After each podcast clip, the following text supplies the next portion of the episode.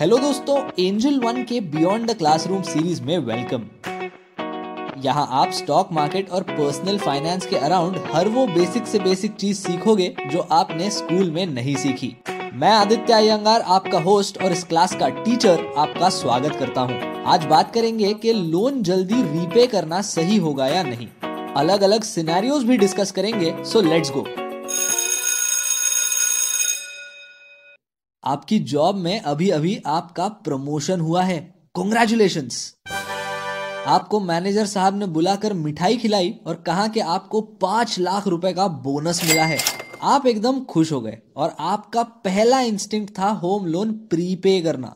क्योंकि ये एक लाइबिलिटी है और इससे आप इस लाइबिलिटी को कम कर रहे हो और उससे आपका मंथली इंटरेस्ट का खर्चा भी कम होगा। So why not right it's not that simple in fact अगर आपका होम लोन छह से सात परसेंट के इंटरेस्ट रेट का है it makes more sense to not prepay it let's understand why by learning a concept known as carry arbitrage देखिए, काफ़ी प्रोफेशनल इन्वेस्टर्स या फंड मैनेजर्स हमेशा एक कैरी आर्बिट्राज या कैरी ट्रेड के तलाश में रहते हैं।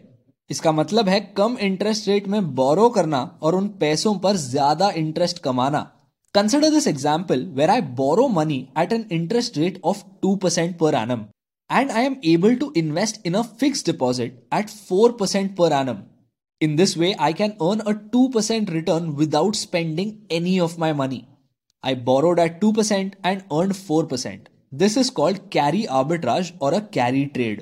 तो अब आपका जो लोन है, इसको जल्दी रीपे करना चाहिए या नहीं, इसका डिसीज़न आपको कैरी के कंटेक्स्ट में लेना है चलो अब हमारी इमेजिनरी सिचुएशन पर वापस आते हैं। आपको जो पाँच लाख का बोनस मिला है, इससे आप दो चीज़ें कर सकते हो।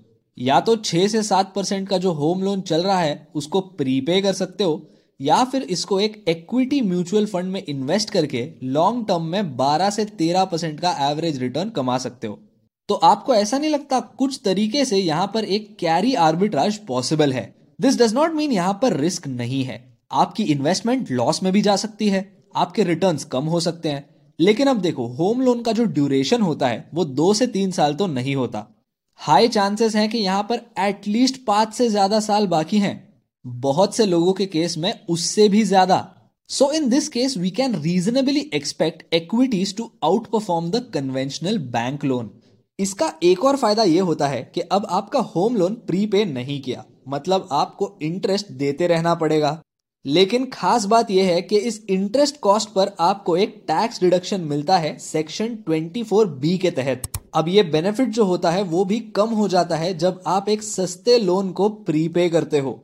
और आपको है, खास बात क्या है? अगर आपका होम लोन आपके हस्बैंड या वाइफ के साथ ज्वाइंटली लिया हो तो दोनों लोग ये टैक्स बेनिफिट एक साथ ले सकते हैं bringing the expense even lower अब चलिए सिनेरियो थोड़ा चेंज करते हैं। मान लो आपके होम लोन में सिर्फ़ एक या डेढ़ साल रह गया है।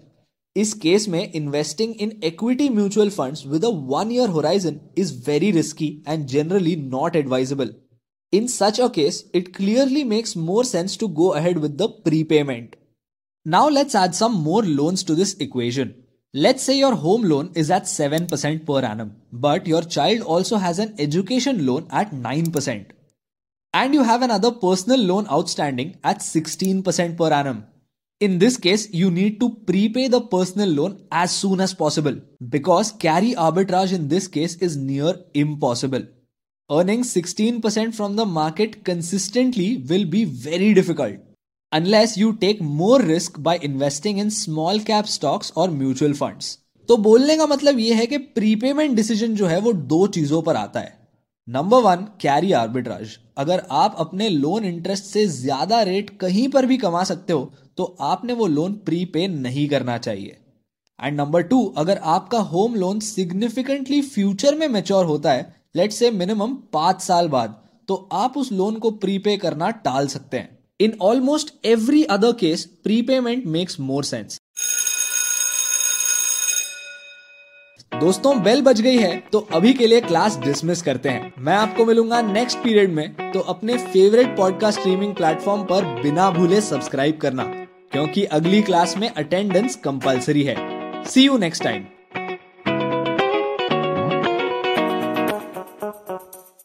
Investments in securities market are subject to market risks. Read all the related documents carefully before investing. For disclaimer details, please visit our website www.angel1.in.